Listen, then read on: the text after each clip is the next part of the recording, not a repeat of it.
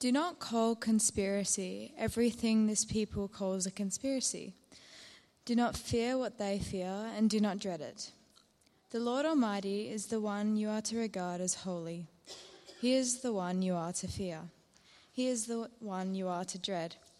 He will be a holy place. For both Israel and Judah, he will be a stone that causes people to stumble and a rock that makes them fall. And for the people of Jerusalem, he will be a trap and a snare.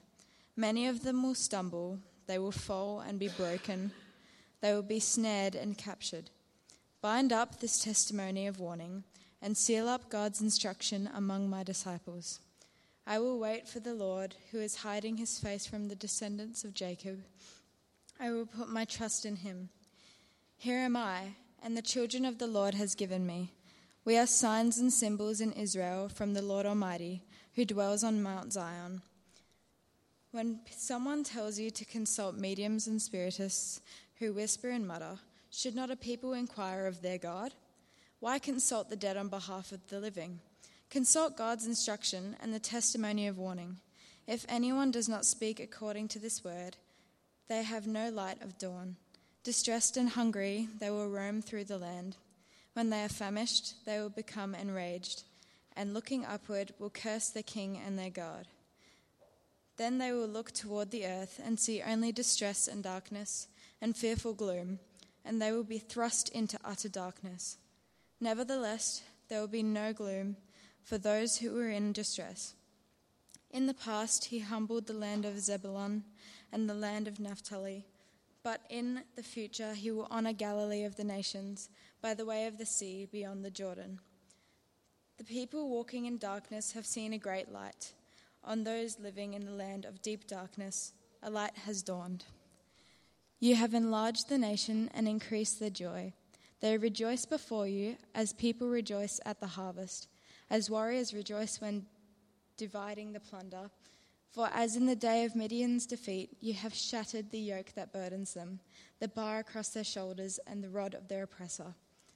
Every warrior's boot used in battle and every garment rolled in blood will be destined for burning, will be fuel for the fire. For the fire. For to us a child is born, to us a son is given, and the government will be on his shoulders, and he will be called Wonderful Counselor, Mighty God, Everlasting Father, Prince of Peace. Of the greatness of his government and peace there will be no end, for he will reign on David's throne and over his kingdom, establishing and upholding it with righteous justice and righteousness from that time on and forever. The zeal of the Lord Almighty will accomplish this.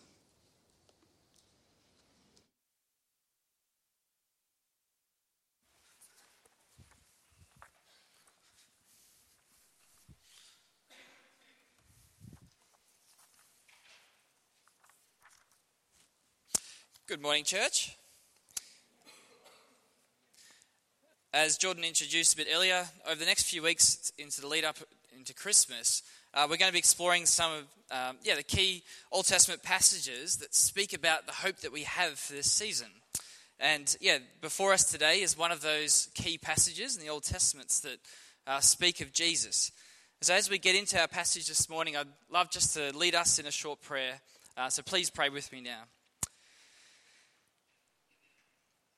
Uh, Heavenly Father, we thank you so much again for the opportunity to come here and open up your word together, to explore your amazing message of grace and forgiveness through your Son Jesus, as found here in the prophet Isaiah.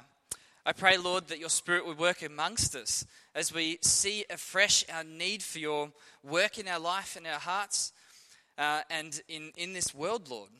A world that is so often clouded by darkness and in need of your light. And so I pray, Lord, that you be with us now as we explore this passage together. In Jesus' name, amen. So, one of the realities that uh, we face in life is the constant threat and possibility of hardship and struggle.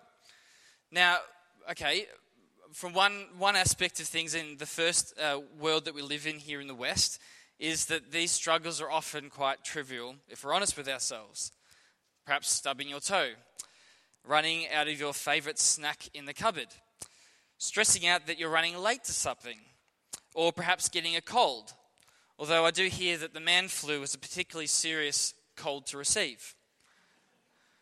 Now, these struggles are inconvenient and a nuisance, but we get over them without batting an eyelid. However, for us here in the West, some hardships and struggles that come our way are still quite serious in nature. And uh, jokes aside, if we think about some of these more serious hardships and struggles, there are perhaps two types that we could think of.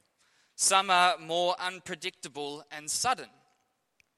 We can think of a sudden car crash, a surprising medical diagnosis, accidentally slipping on a wet surface and severely hurting yourself. Unpredictable events in life are one of the reasons that we take out insurance policies, helping to guard against unforeseen circumstances. Uh, over against these unpredictable events, uh, perhaps more predictable serious hardships that come our way, at least predictable to some extent. In New Zealand, for example, part of their building code requires that buildings are made to be able to withstand earthquakes. This is because earthquakes are a part of life if you live in New Zealand or Victoria, it seems. Uh, even if we can't predict exactly when they might occur. Maybe you see your business or your job going south, and you know that you're going to lose your business or job for whatever reason.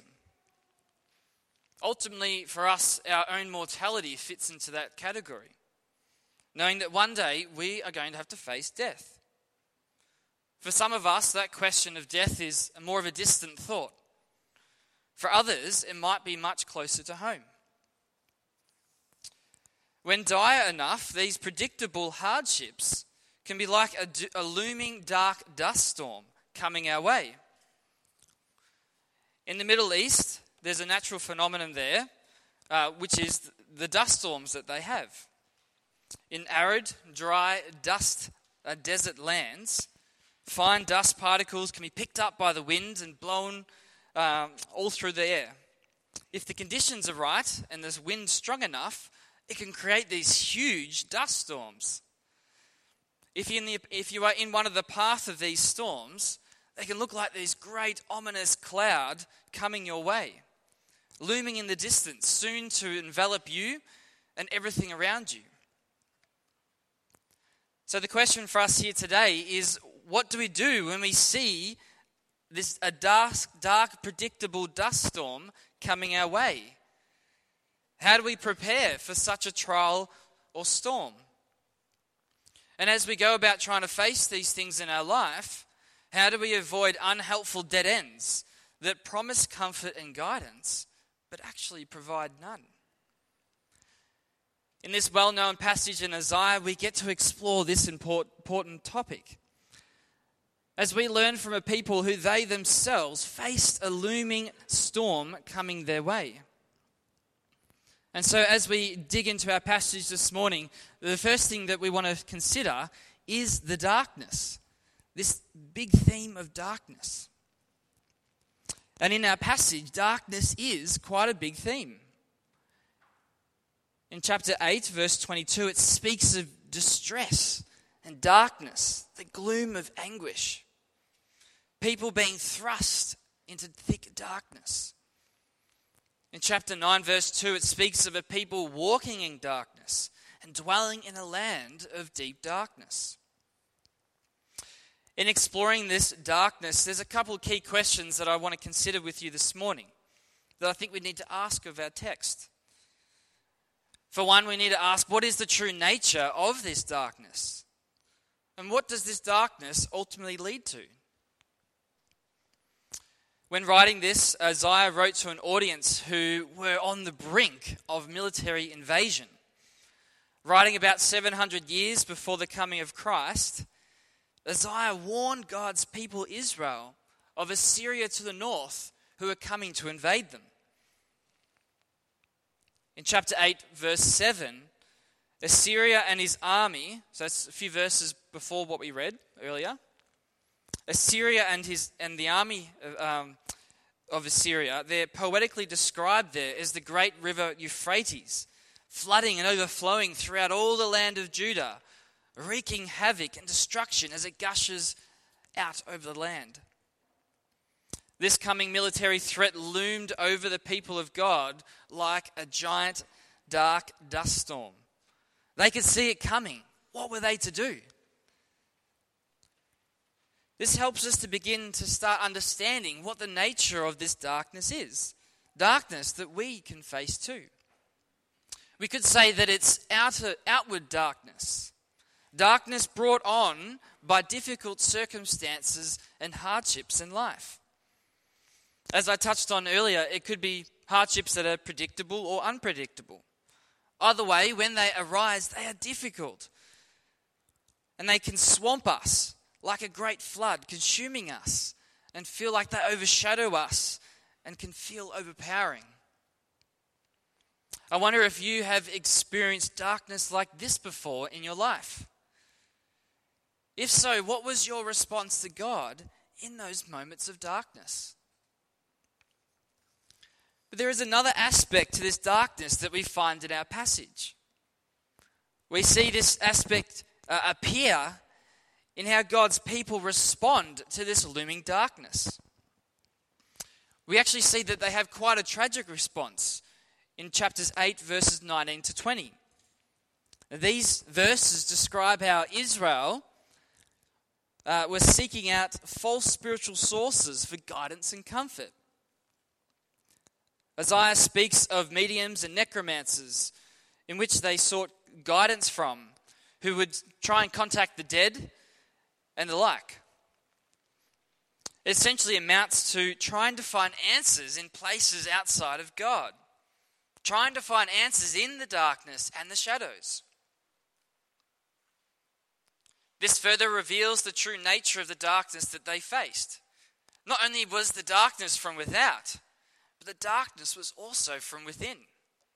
Inner spiritual darkness of the soul having unfaithful hearts that did not naturally seek out the Lord. The primary reason God's people were facing this threat of invasion was because they were spiritually depraved. Their souls had been darkened by their sin, and they didn't see their own condition for what it really was. When we consider our own lives here today, where do you go to for guidance and comfort? particularly when stra- tragedy strikes. There are certainly uh, direct modern day equivalents to spiritual mediums and necromancers that exist uh, today as they did in Isaiah's day. Whether it's New Age beliefs, tarot cards, palm readers, or star signs, all these things are clearly denounced by our passage as spiritual dead ends. But what Isaiah speaks of refers to other things too. Uh, one thing that our Aussie culture seems to pride itself on is arguably our pragmatic approach to life.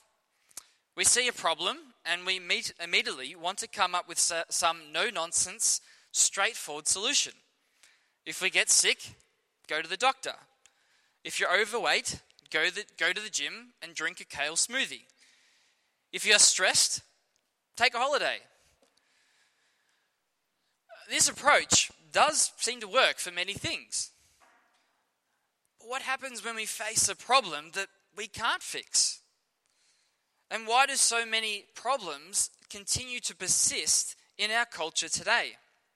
No matter how hard we try and fix them with conventional means and methods. I think one such area that plagues our culture today is the mental emotional struggles that people have. According to Beyond Blue, uh, their statistics online, one in six Australians are currently experiencing depression or anxiety or both. I mean, that's a huge portion of our uh, population here in Australia. With problems like this, such a pragmatic approach seems to fail miserably to cure it. The problem persists now, this is not to say that we shouldn't take anything helpful from conventional wisdom, from our culture, when facing some of these things. But what our passage does confront us with is the need to address the ultimate problem that lies beneath all the problems that we face. That is, the sin that looms over us, the problem that leads to all other problems. A problem that depraves us of God and His goodness. Conventional wisdom and pragmatism can't help us with this issue. And trying to find answers to our sin problem in conventional means is ultimately continuing to hopelessly scrounge around in the dark, hoping to stumble across a seemingly elusive solution that doesn't come. Again, what do you do when you face an unfixable problem? Such situations can reveal ways in which we might be trying to find answers in the darkness and gloom of this world. What dark worldly places have you been trying to find answers in?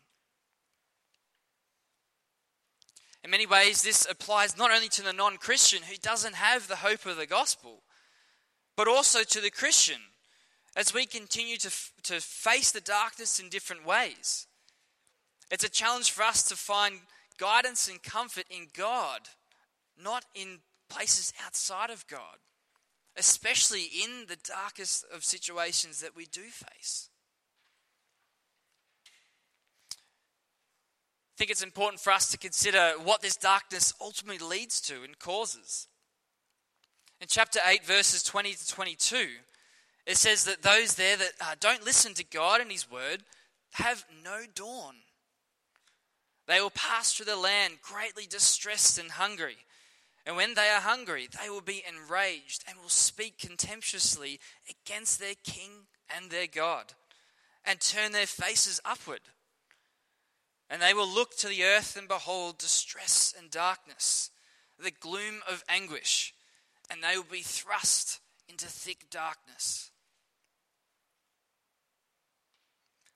Trying to find guidance and comfort outside of God leads to even more darkness and ultimately the ultimate darkness of God's judgment for sin and eternal punishment.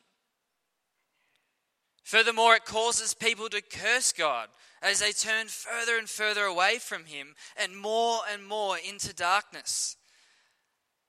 I mean, that is an incredibly bleak picture. Over against this great darkness in our passage, we see this theme of light. There's this epic contrast between the darkness and the light. And so that's going to be the second thing that we explore in our passage this morning as we explore the light.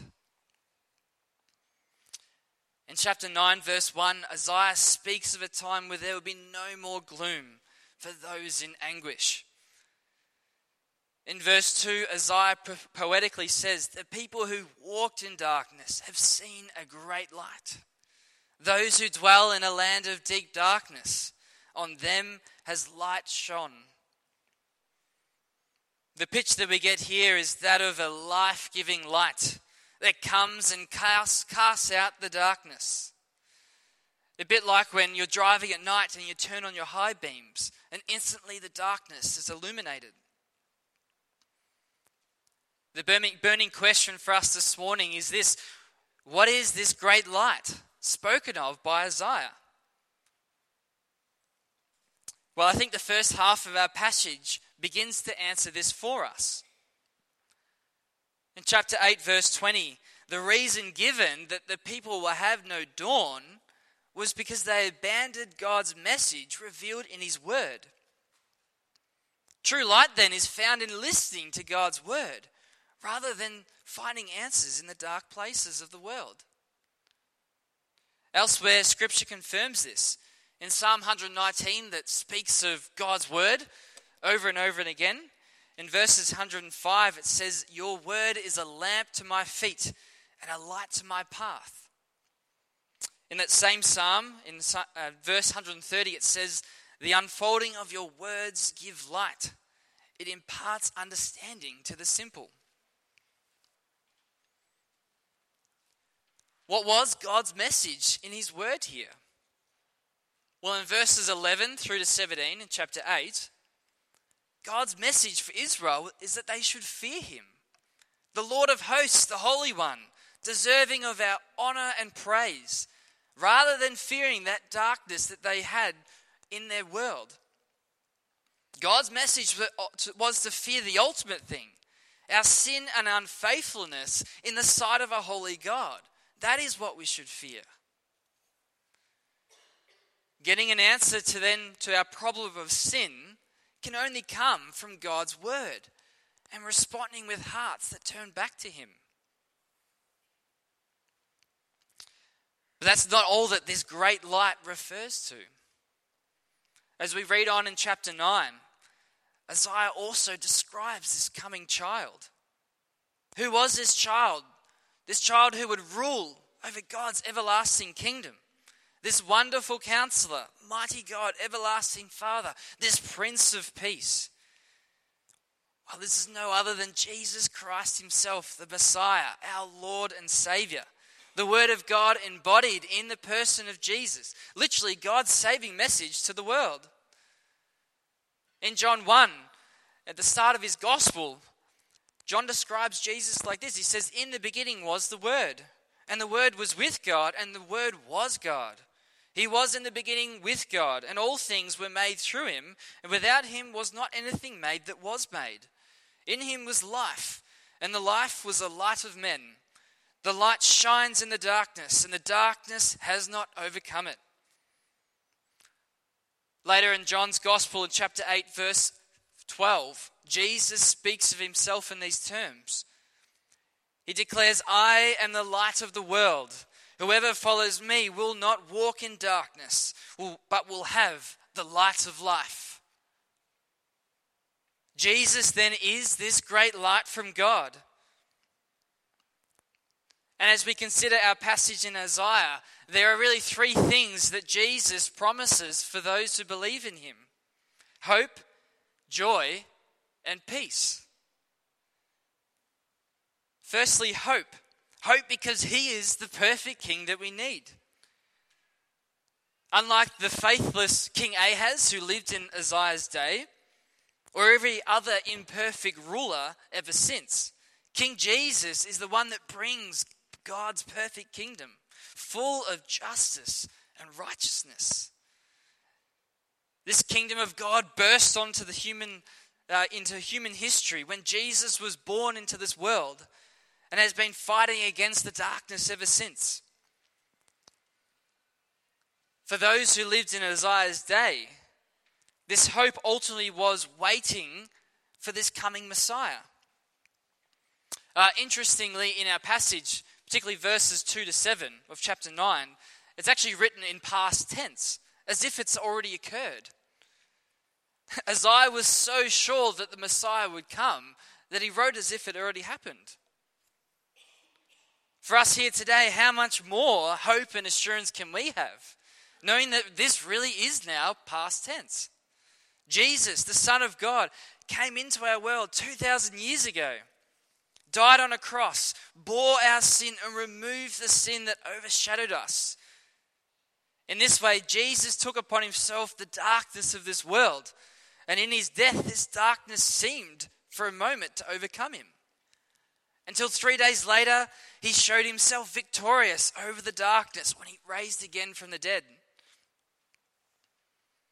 And yet, like Isaiah, we too can peer out into the future out onto the horizon, knowing that God's kingdom will come in all its fruition when Jesus returns again. No matter what darkness we might face for a limited time in our life, we can have hope in that darkness, looking forward to the promise of that kingdom in its fullness. Secondly, joy. Joy for Christians because He has restored the very thing that gives us the greatest joy. That is, God Himself. Verse 3 in our passage uh, in chapter 9 speaks of God's people gaining a harvest and this great spoil. This is none other than gaining the riches and the light of Christ in our hearts. When you get the significance of this, it's like turning on a light bulb inside. A number of years ago, there was a Russian man named Anatoly Bugorski, and he saw a great light. He was a particle physicist, and he was working on a, um, some equipment at a particle accelerator when suddenly he saw this bright flash of light. He described it as brighter than a thousand suns. It turns out what he had accidentally done was put his head in the path of beams that were traveling near the speed of light of the particle accelerator.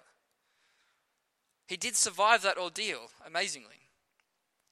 Well, for the Christian who knows the joy of God's salvation from the darkness of this world, having a Jesus in your hearts is a bit like that light. This inner joy that is brighter than a thousand suns. Do you know Jesus as your great light this morning? Does his presence, the very presence of God himself in your life, bring joy to you? Thirdly, peace. Peace because one day Jesus will remove all hardship, all toil, and all anguish from our life. Uh, verse 5 gives this puzzling picture of this complete end to war, where instruments of war and the blood-stained clothing in war is all burned up. Uh, on the cross in Christ, uh, God in Christ revealed how this mysterious victory was won. A victory not won with swords and weapons, but instead through the pouring out of his own blood for sinners. This peace, then, that a relationship with Jesus provides is different to worldly peace, being a peace that is not won by sheer military strength, but achieved through the humble, miraculous means of the cross. Our passage ends in verse 7 saying, The zeal of the Lord of hosts will do this. As we consider the need for God's light and overcoming the darkness, we must realize that we are powerless to overcome it ourselves. Rather, this is entirely God's doing. The Lord of hosts is the one that does this. It's when the external light of the gospel message comes and breaks into your life and my life and pushes out the darkness. Salvation belongs to the Lord. So that's this great darkness and this great light that overcomes the darkness. Jesus Christ and his saving gospel message. The only thing that remains for us this morning is to consider what our response is to this great light. What's your response to Jesus? Have you turned to him? Have you submitted to his lordship, his kingship? Have you heeded God's saving message of grace? Are you willing to renounce ways in which you're seeking guidance and comfort in this world, in dark places? and instead find true hope, joy, and peace in Jesus. My prayer this morning is that you would. Let me close in prayer.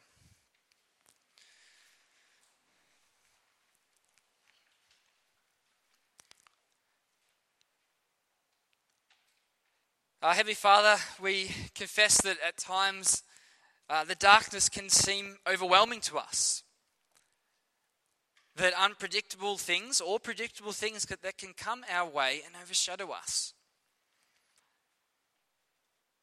Lord, we often so easily peer into that darkness and try and find answers to our problems. Pro- try and look for problems in the world. And even as Christians, we are not quick enough to come to your word and come to Jesus, particularly in dark times. Father, I pray that as we face the ongoing darkness of this world, that we would remember that we need to see things from your perspective. Help us to recognize in those moments that you have overcome the darkness on the cross. That to see our situation clearly is to see how Jesus has won the victory. no matter how dark the darkness may feel. Father, I pray also for anyone amongst us here that doesn't know Jesus as their great light. I pray, Lord, that uh, they may come to know Jesus and see the futility of trying to find satisfaction, fulfillment, and hope in the things of this world. I pray, Holy Spirit, that you would work in their hearts, that they would see the light of Jesus. And for us as Christians, as we consider this amazing hope, joy, and peace of the gospel anew this day, I pray that you would burn in our hearts brighter than a thousand suns, that you would fill us with joy this day, joy that overflows no matter what our circumstances are. Help us to peer out into the distance and see how you have all things in your hands, and that we can trust you with the big and small things and with our very life. Thank you that you didn't leave us in darkness, but you sent your Son and you captured us out of that darkness and brought us into your marvelous light. And for this, Lord, we just praise and worship you this morning. Amen.